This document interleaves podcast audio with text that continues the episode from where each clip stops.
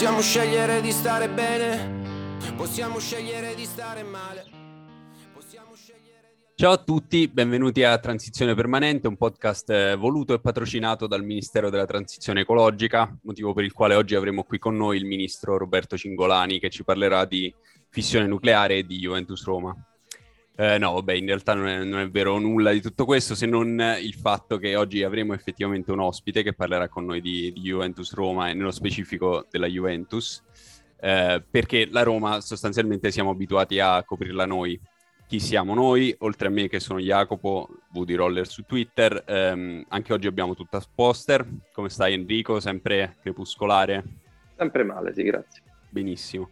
Poi c'è Giovanni con l'Art and Up che ha preparato per oggi un lungo monologo sul rigore non concesso a Gautieri l'8 febbraio del 1998. Eh, tra l'altro lo stavo riguardando prima e credo che prima di quel rigore non concesso per l'appunto ci sono tipo i 20 secondi di calcio più brutti della storia del calcio mondiale, tipo tutti i rimpalli, una cosa orrenda, ve lo consiglio. Eh, ma oggi abbiamo anche qualcuno che l'8 febbraio del 1998 forse non era ancora nato, ovvero Emanuele Ciccarese, Ciccarema su Twitter, firma dell'unico quotidiano al mondo dedicato a una squadra di calcio, ovvero il Romanista, ma anche membro della massoneria e giovanissimo filosofo heideggeriano. Dunque, a tutti, nonostante, cioè, appunto mi ritengo crepuscolare anch'io proprio per questo motivo. Infatti stiamo per parlare una cosa che ci getterà in un crepuscolo dal quale difficilmente riemergeremo, ovvero la partita di domenica 17 ottobre, Juventus-Roma. Eh, diciamo che per introdurre quello che succederà appunto questa domenica eh, vorremmo fare un po' un breve viaggio nel passato e analizzare quantomeno eh, tutti gli Juve Roma che ehm, abbiamo visto da quando la Juventus gioca in quello che prima è stato lo Juventus Stadium e adesso è diventato l'Allianz Stadium. So che Giovanni ha preparato un report piuttosto dettagliato. Sì, in preparazione di questa puntata Jacopo mi ha detto che per capire dove stiamo andando bisogna anche capire da dove uno viene e quindi ho, ho rivisto una dopo l'altra tutte le apparizioni della Roma allo Juventus Stadium e, e vi confesso che eh, vedersele così davanti su un foglio tutte insieme non fa una buonissima impressione. Anche perché nei primi anni, quindi dalla stagione di Luis Enrique per arrivare fino alla prima di Rudy Garzia, prendiamo 3-0 all'esordio in Coppa Italia. Un mese dopo torniamo e perdiamo 4-0 col famoso gesto di Lexiner che, che prende in giro il vecchio 4 zitti a casa di Totti e poi fa espellere la mela. Perdiamo 4-1 l'anno di Zeman con tre gol nei primi 10 minuti e ci presentiamo per la prima volta, forse con qualche bellità, a gennaio del 2014 con la Roma che veniva da 10 vittorie consecutive, un grandissimo inizio di campionato, ma, mm, ma anche lì eh, finisce malissimo e, mm, eh, perdiamo 3-0, addirittura con due espulsioni. Eh, De Rossi che fa un fallo glorioso su Chiellini, se non sbaglio, e, e poi Castan per un fallo di mano. A quel punto arriviamo allo Juventus Roma che tutti ci ricordiamo, quello dei, dei tre gol eh, della Juventus convalidati da Rocchi che se chiedete a me erano da annullare tutti e tre, adesso Emanuele dirà che siamo i soliti romanisti che si lamentano dell'arbitro. E, e anche della cosa che tuttora mi fa più arrabbiare di quella partita, cioè Totti che viene ammonito dopo il gol perché Bonucci si arrabbia e va a chiedere un cartellino giallo all'arbitro che arriva immediatamente. E l'anno dopo, dopo una sfilza di sconfitte ormai già abbastanza lunga, ci presentiamo. In quel periodo io la mia, mia, moglie viveva ad Amsterdam e io mi ricordavo che Dario Saltari di Ultimo Uomo che salutiamo in quel periodo su Twitter parlava spesso di un famoso Roma Club Amsterdam e penso di andarla a vedere lì perché da solo in trasferta mi sembrava un posto dove trovare eh, persone che potessero confortarmi. E arrivo ed era un, un, solito sport bar di quelli, di quelli in cui è capitato a tutti noi di vedere delle partite all'estero. L'unica cosa che ricordo con precisione è che quando segna di bala ad un quarto d'ora dalla fine, in un silenzio di tomba si alza una persona e comincia a esultare tipo Aldo Giovanni e Giacomo quando vincono il braccio di ferro all'autogricco bambina e viene preso a insulti più o meno da chiunque, anche dagli olandesi che stavano nelle altre sale e se ne va prima della fine della partita. Da qui, col ritorno di Spalletti e il gol di Ribala, ha inizio un'altra serie lunghissima in cui non prendiamo più 3 o 4 gol tutte le volte che ci presentiamo a Torino, ma sono 3 o 4 1-0 di seguito, più o meno tutti uguali. C'è stato questo di Dybala, l'anno dopo ce n'è uno con gol di Higuain che il giorno prima, ricordo, rilasciò, un, rilasciò un'intervista alla Gazzetta dello Sport riempiendo di complimenti un po' come fa Guardiola tutta la rosa della Roma e dicendo però alla fine Manolas è un bravissimo difensore, non te la fa vedere mai, solo è un po' un difetto che sta sempre per terra. Se voi andate a rivedere il gol di Guain, peraltro molto bello, Mortacci sua, eh, avviene subito dopo una scivolata senza senso di Manolas che gli lascia lo spazio per calciare in porta di sinistro. Poi c'è quello dell'anno dopo che tutti ricorderete per l'errore di Schick, eh, che più o meno ha posto fine alla sua carriera romanista, anche se adesso in Germania si è rifatto una vita e lo salutiamo. E, mh, perdiamo un'altra volta 1-0 con gol di Manzukic l'anno dopo. E con la Roma di Fonseca finalmente finisce la tradizione degli 1-0. Voi direte, ma adesso ci rifacciamo? No, perché in Coppa Italia ne prendiamo un'altra volta tre nel primo tempo a, a gennaio del 2020 dopo la pandemia arriva l'unica vittoria della Roma allo Juventus Stadium in una serata che io ricordo perché Enrico in chat poco prima della partita ci scrisse che preferiva perdere anche quella che non contava niente perché lui per la cabala preferiva tenere la legge dei grandi numeri per una partita eh, dove fosse contato veramente il risultato. All'epoca, come tutti i saggi, forse non lo avevamo compreso del tutto, e invece, visto quello che è successo l'anno dopo, con un'altra partita in cui non abbiamo fatto niente, segna Cristiano Ronaldo dopo 10 minuti, forse dovevamo prestargli più attenzione. Vi ho messo di buon umore con questo Amarcord. Decisamente, decisamente. Diciamo che quindi in 12 partite giocate allo Juventus Stadium la Roma ne ha perse 11, l'ultima delle quali tra l'altro 2-0 contro la Juve di Pirlo eh, che aveva prodotto 0.2 expected goals in quella partita ma è riuscita comunque a farne due, uno dei due è l'autogol di Bagnez e ovviamente sì, eh, arriviamo a domenica con grandissime aspettative su quello, su quello che, che, può succedere. Quindi cominciamo a parlare adesso della partita di domenica. Cominciamo da um, un dato, diciamo. Uh, avevamo chiuso la, la scorsa puntata uh, dicendo che ci saremmo sentiti dopo la sosta delle nazionali, contando quanti giocatori della Roma sarebbero tornati rotti da, dagli impegni internazionali verosimilmente fino ad ora, ovviamente deve ancora giocare Vigna ehm, venerdì, ma fino ad ora è uno solo, ma è probabilmente eh, il più importante insieme, insieme, a Pellegrini, ovvero Tammy Abram. Eh, nel momento in cui noi stiamo registrando non abbiamo ancora notizie, diciamo, più dettagliate. Eh, se non il fatto che è uscito dal campo al 91esimo dopo essere entrato 13 minuti prima, se non sbaglio. Ehm, con un problema probabilmente muscolare.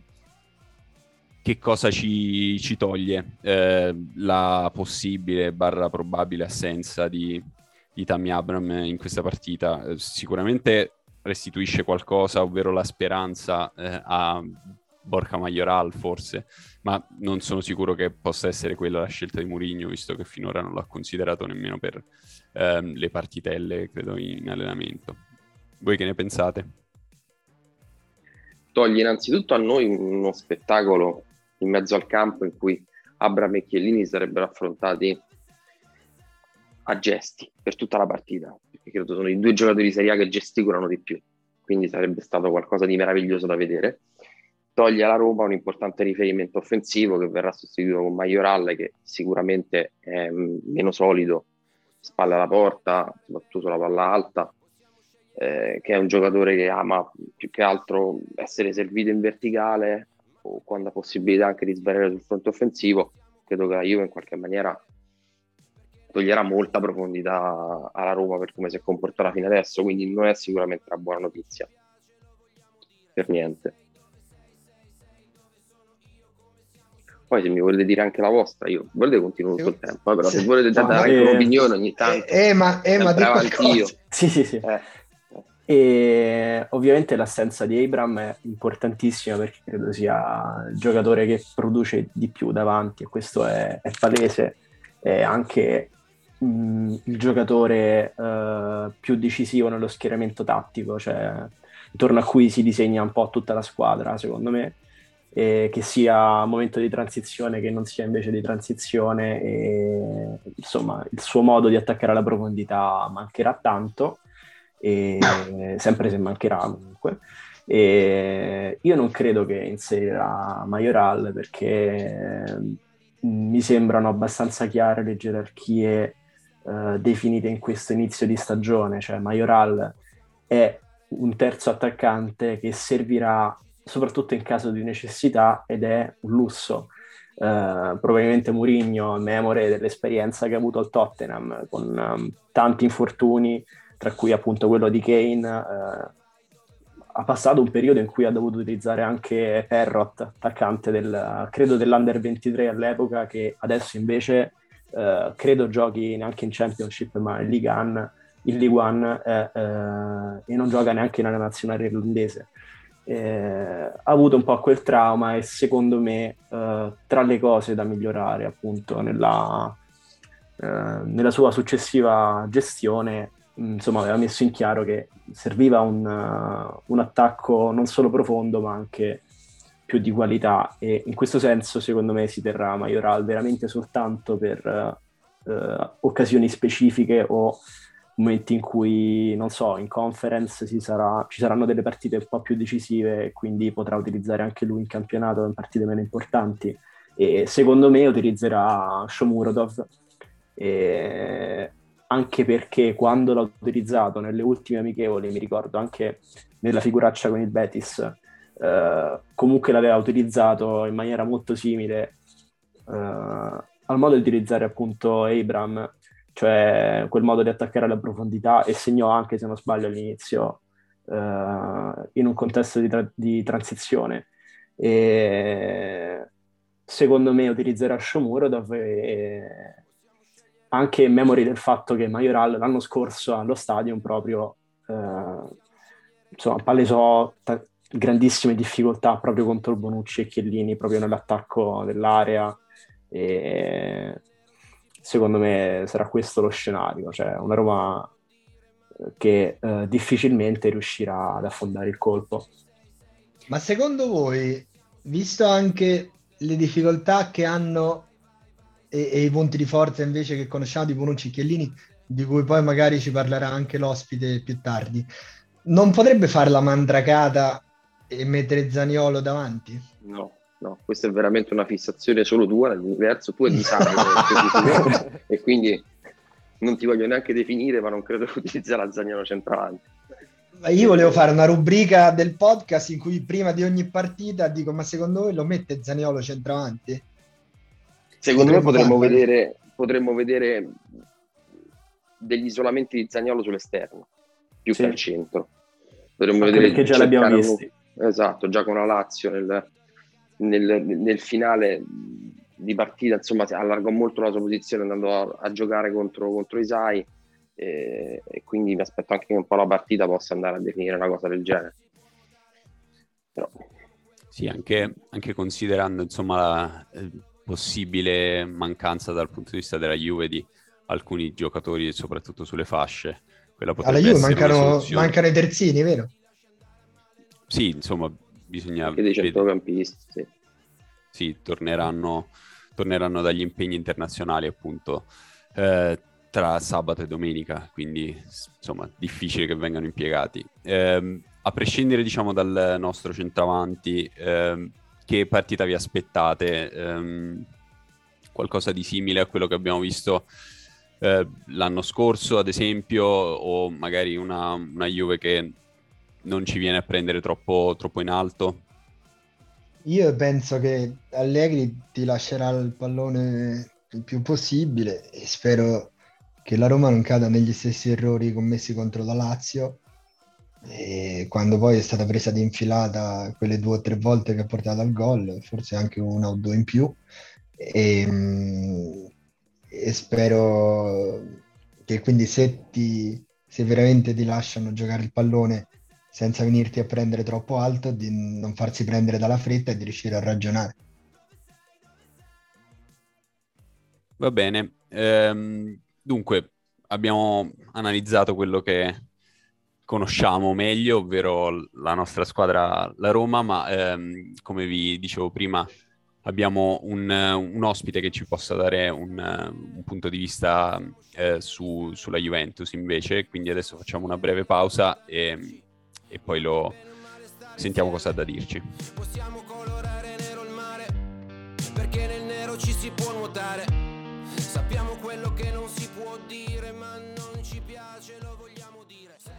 Allora, introduciamo il nostro ospite di giornata che è Alessandro Moro di Spremuta di Engance che potrà aiutarci insomma a capire un po' ehm, che cosa ci aspetta domenica. Eh, lui insomma è ovviamente un tifoso della Juventus, Juventus che sta vivendo probabilmente anche lei una specie di fase di transizione, per quanto con un, un ritorno quello di, di, Allegri che finora è stato, almeno dal mio punto di vista, abbastanza difficile da, da interpretare, anche solo dal, dal, punto di vista dei, dei risultati. Ehm, quindi cominciamo dalle, dalle basi, insomma, come è cambiata la Juventus rispetto allo scorso anno con Allegri e ovviamente anche senza Cristiano Ronaldo?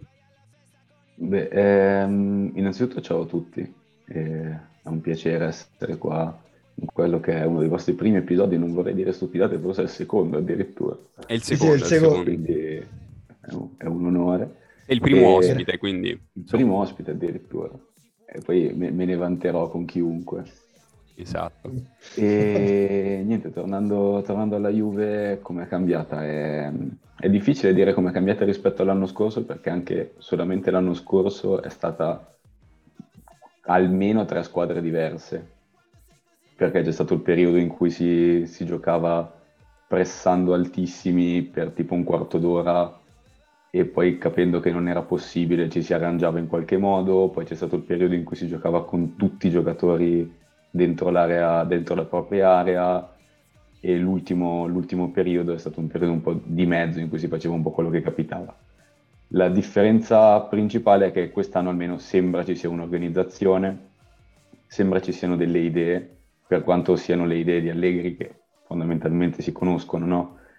È una Juve che per certi momenti della partita accetta di, di, giocare in maniera aggressiva, andando a cercare il pressing uomo a uomo, anche abbastanza in fase avanzate di campo, ma che appena scatta qualcosa, appena si fa un gol o appena c'è una situazione di pericolo, tende a rifugiarsi in questa comfort zone che è la difesa bassa, difesa posizionale, che è il, un po' il marchio di fabbrica no? di quello che è stata la precedente esperienza di Allegri alla Juve.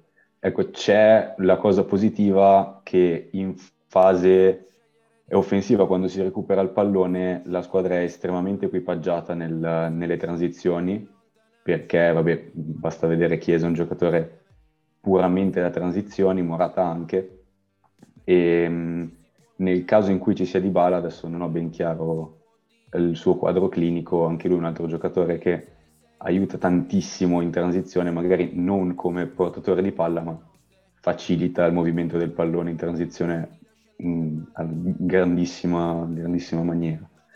Ecco, il, il, problema secondo me principale è l'altro punto che mi, hai, che mi hai chiesto, che è l'assenza di Cristiano Ronaldo, perché comunque è Cristiano Ronaldo, è inutile nasconderci, è un giocatore da 25 gol minimo a campionato assicurati che a una settimana dalla fine del mercato ha firmato per un'altra squadra. E la Juve sta ancora un po' cercando il, il modo in cui, tra virgolette, sostituire Cristiano Ronaldo. E innanzitutto non è impossibile sostituirlo uomo a uomo per dire eh, sostituisco Cristiano Ronaldo metto dentro è stato preso Ken per, è un'ipotesi metto dentro Ken e mi aspetto che Ken faccia lo stesso lavoro. È una cosa che non ha ovviamente senso. E è appunto come dicevi anche tu in una fase un po' di transizione, deve ancora un po' capire che, che cos'è, deve ancora trovare una propria identità, identità che sembra più o meno stia cercando di trovare, come dicevo prima, in questa, in questa predilezione nel giocare le transizioni e che secondo me può essere, può essere un po' la strada da percorrere quest'anno perché è inutile nasconderci, dopo l'anno scorso in cui si è arrivati quarti e in cui si può dire che forse c'era un po' la, questa sindrome da pancia piena, no? dopo aver vinto diversi, diversi anni consecutivamente, quest'anno torna a essere predominante il discorso di fare risultati, di fare vittorie. E su questo, su questo ambito Allegri non ha, mai, non ha mai deluso, per cui mi aspetto che questo tipo, di, questo tipo di gioco possa portare un certo tipo di risultati, magari non porterà dell'entusiasmo incredibile o della valorizzazione del, degli asset della Juve. Io spero però almeno l'ambito dei risultati sia, sia positivo rispetto all'anno scorso. Eh, quindi tu vedi un po' questo inizio altalenante, insomma il pareggio con, la, con l'Udinese, la sconfitta con l'Empoli come una ehm, normale diciamo, fase di ehm, ripartenza diciamo, di, di, un progetto che si è interrotto e adesso deve essere un pochino ricostruito ehm, o credi che abbia evidenziato anche del, insomma, dei problemi strutturali che si potrebbero anche ripresentare durante, durante il corso della stagione? Beh, qualche problema strutturale indubbiamente c'è. Stiamo parlando di una rosa che a livello di nomi è comunque molto strutturata, ma magari a livello di, come dire, intesa tra questi nomi, in modo in, a livello di come questi nomi si possono schierare contemporaneamente in campo, non è esattamente perfetta e ha delle carenze piuttosto evidenti, soprattutto nella metà campo, che in qualche modo l'ingresso di Locatelli sta, cercando, sta mascherando, però sai, probabilmente Locatelli non basta, è un pezzo valido, ma non, non credo basti nel coprire problemi strutturali della Juve. E nel caso specifico del, del pareggio con l'Udinese e della, della sconfitta con l'Empoli, soprattutto il pareggio con l'Udinese è successo che eh, dopo essere andati in vantaggio 2-0 la squadra si è abbassata molto, come, come dicevo prima, cercando questa, questa zona di, di sicurezza no? nella difesa bassa, che però non ha funzionato minimamente. C'è da dire, la difesa bassa nel corso delle partite è un po' migliorata a livello di, di interpretazione dei, dei giocatori, la squadra mi è sembrata meno passiva, contro l'Udinese era una difesa bassa passiva, in sostanza facevi densità nella tua area di rigore appena fuori e guardavi i giocatori dell'Udinese giocare. Che ecco, era l'Udinese, è una squadra che ci ha messo in enorme difficoltà. Non è ovviamente una cosa che si può ripetere contro squadre più forti perché altrimenti non fai 2-2 perdi. Con l'Empoli invece è stata proprio una partita molto molto molto brutta per, per cui non so, lì si sono evidenziati diversi problemi strutturali e non so dirti se semplicemente l'inserimento di Locatelli o qualche, mm, qualche presa, qualche cambiamento no, che, che, può essere preso dalla, dallo staff tecnico possono cambiare a tutti gli effetti qualche problema che si è visto, perché ad esempio con l'Empoli mi pare abbia giocato McKenny quasi trequartista, che è una cosa totalmente improponibile, e spero si sia capito. E da questo punto di vista mi aspetto comunque un miglioramento. Le prime due partite mi sono sembrate la prima una partita in cui c'è stato proprio un calo anche fisico, ma soprattutto a livello di, di concentrazione, a livello di, di applicazione della, dei concetti, mentre la seconda è stata proprio una partita giocata male, preparata male e, e impostata male che certo con l'Empoli dici potrebbe bastare lo stesso, evidentemente no, se non si tira in porta è difficile comunque fare gol. E comunque mi è sembrata una squadra abbastanza in crescendo da quelle due partite, che ovviamente non vuol dire sia una squadra perfetta, ma ecco, forse quella delle prime due partite era una squadra troppo brutta per essere vera e probabilmente siamo in una situazione in cui eh, no, non siamo la, la favorita per, per fine anno per, per, vincere, però possiamo dire di essere tra, tra le contendenti. Ecco. Un passo avanti, secondo me, dal punto di vista dello schieramento difensivo di cui stavi parlando, c'è stato nella, nella partita con il Chelsea, no?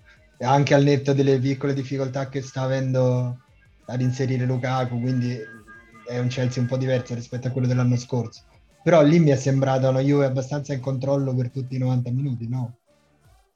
Sì, contro, contro il Chelsea in maniera, in maniera particolare l'idea di gioco è stata quella di portare la squadra inglese sulle fasce e costringerli a traversoni o comunque a cercare per forza superiorità numerica sulle fasce, che è una cosa che non ha fatto particolarmente bene il Chelsea. E in generale questo è stato possibile perché l'ossatura centrale della, della squadra, specialmente appunto Locatelli, hanno fatto una partita difensiva incredibile bloccando praticamente ogni sorta di iniziativa centrale del Chelsea. Per cui sì, lì è stata una, una gran partita difensiva che è, è, ovviamente una sola partita ed è comunque difficile che, pensare che possa essere presa come, come, come dire, base su, su cui Paradigma. Perché, esatto, perché una partita, ripetere sempre partite perfette con una difesa così bassa è estremamente difficile. Mm-hmm. Grazie.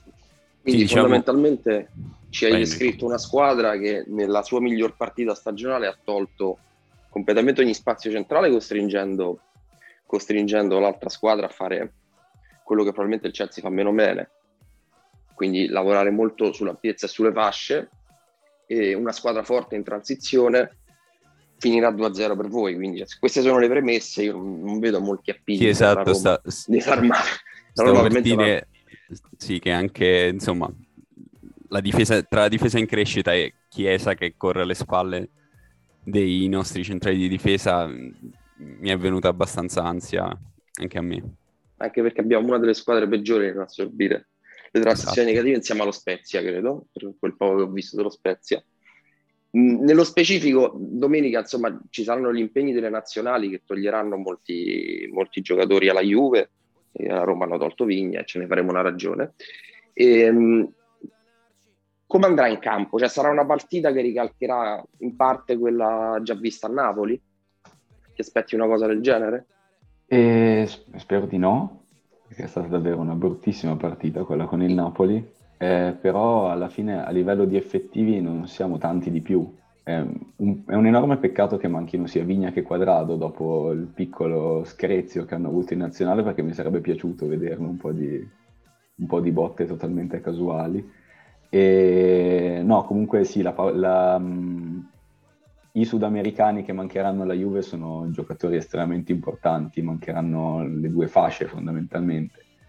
E le alternative sulle due fasce non so se le volete sapere perché probabilmente vi vengono i capelli bianchi solo a dirlo. Tornalik sono... Steiner. E forse sarebbe meglio. Non, non, non, nego che lo, rimpia- lo, rimpiango un pochino dopo, dopo la sosta delle nazionali. No, comunque il problema della partita contro Napoli eh, è stato che la squadra non ha neanche provato a ripartire. Ha trovato un gol totalmente casuale, poi si è abbassata tantissimo, il Napoli l'ha schiacciata e non le ha dato la minima possibilità di ripartire, anche perché l'unica possibilità di ripartenza era data da Morata, che era da solo contro tutta una difesa e prendeva palla più o meno sulla, su- sulla tre quarti sulla tre quarti campo della Juve, quindi doveva fare 70 metri da solo con nessuno che lo aiutava e capite anche voi che è particolarmente difficile. Spero la squadra sia un po' più, un po più propensa alle ripartenze, mettiamola così, un anche un po' meno passiva nella, nella difesa posizionale che comunque mi aspetto succeda. Non mi aspetto che la Juve venga a prendere la Roma alta per 90 minuti, anzi già tanto se succederà per 20 minuti. E sì, tutto sommato mi aspetto una sorta di partita come con il Chelsea, come impostazione ovviamente, perché vedendo, e io della Roma non ho visto molto, devo ammettere, ho visto il derby, è stata una partita a livello di transizioni difensive della Roma agghiacciante. Quindi, bruttina, bruttina. Eh, diciamo così, mi aspetto una partita di questo tipo, di, con la Roma che avrà molto il pallone e la Juve che proverà a punirli in ripartenza accettando di difendere bassa, che alla fine è quello che fa meglio però e che è più o meno quello che è successo negli ultimi dieci anni. Eh, sì, sostanzialmente mo- sì. Molto spesso, sì. Va bene, non so se Enrico, Giovanni o Ema hanno altre domande per eh, Alessandro. Io volevo salutarlo con due domande brevissime, se ha ancora due minuti. Sì, sì, sì, sì. Una, prima dicevi della mancanza di Cristiano Ronaldo quest'anno, volevo dire forse l'unica cosa in cui potreste migliorare sono i calci di punizione, ma chi li tira al posto suo? E se c'è Di Bala lui, se non c'è Di Bala è una, un'altra delle cose che non vuoi sapere perché e che indossa il numero 20.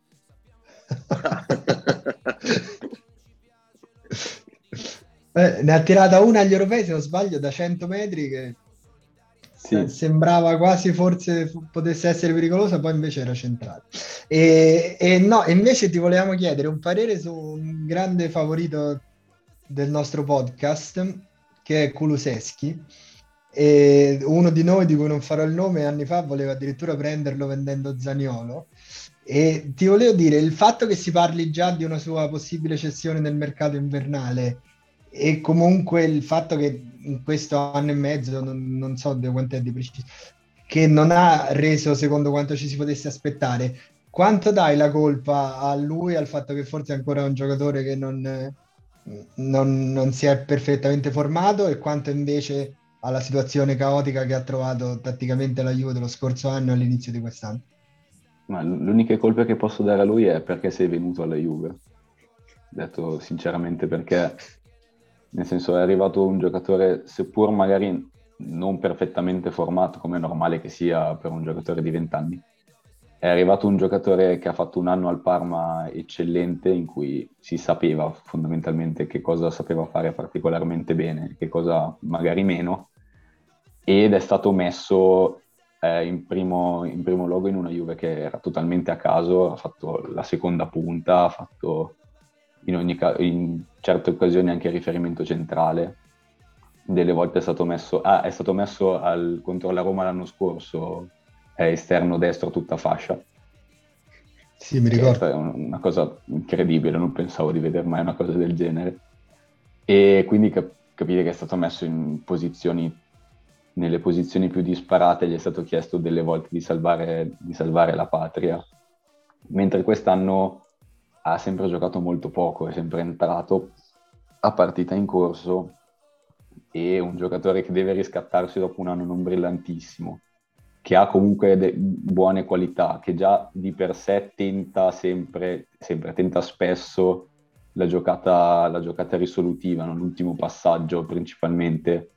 Se viene inserito dalla panchina, magari a 20 minuti dalla fine, tutto questo cercare di farsi notare, cercare di, di, di brillare è un, un, po' accentuato. Per cui io credo che, che Kulusevski sia un giocatore estremamente forte. Se dovessimo venderlo sarebbe, sarebbe un errore, ovviamente, perché si tratta comunque di un giocatore al suo secondo anno alla Juve, dopo un primo anno in cui è stato messo totalmente a caso e le qualità le ha. Adesso non capisco perché dovrebbe essere venduto, spero non si, non si concretizzi questa ipotesi. E nel caso, tra l'altro, non lo vedrei per niente male alla Roma. Butto lì. Infatti, se voleste fare uno scambio alla pari con Carles Perez, noi lo valuteremmo, insomma.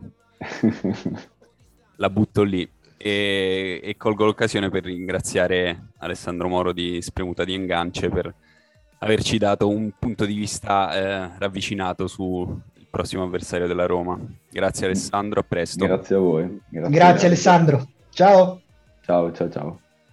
Ok, allora chiudiamo, chiudiamo questa puntata con eh, una notizia che ci è appena arrivata, che ovviamente voi conoscete già, che desta cercando... ulteriori preoccupazioni, diciamo, per la partita di domenica. Stavo cercando notizie su Abram da oscuri account indonesiani, che sono quelli più recenti che ti appaiono, e ancora non ci sono notizie perché dice che farà dei controlli nel pomeriggio, ma c'è preoccupazione su un'eventuale positività, positività di Veretù dopo il piccolo focolaio che c'è stato nello, nello spogliatoio della Francia. Ah, sarebbe bene, un, direi che inizia un mezzo, mezzo, disastro sarebbe. Partita proprio che ci consegna un solito Juve Roma. Vai Darbo, è il tuo momento. Ecco. Beh, almeno Veretù comunque ha vinto un trofeo questa stagione, non sappiamo se ne vincerà uno anche con la Roma.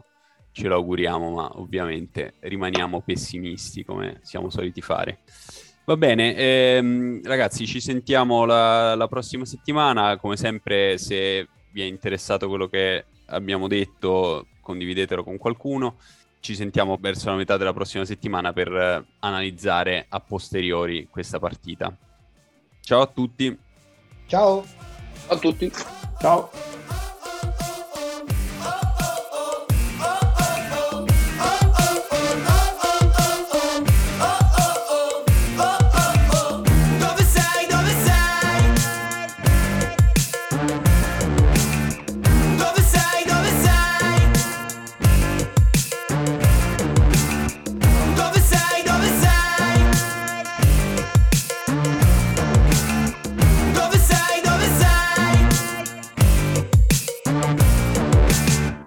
Pubblicità della gioielleria della figlia di Mourinho.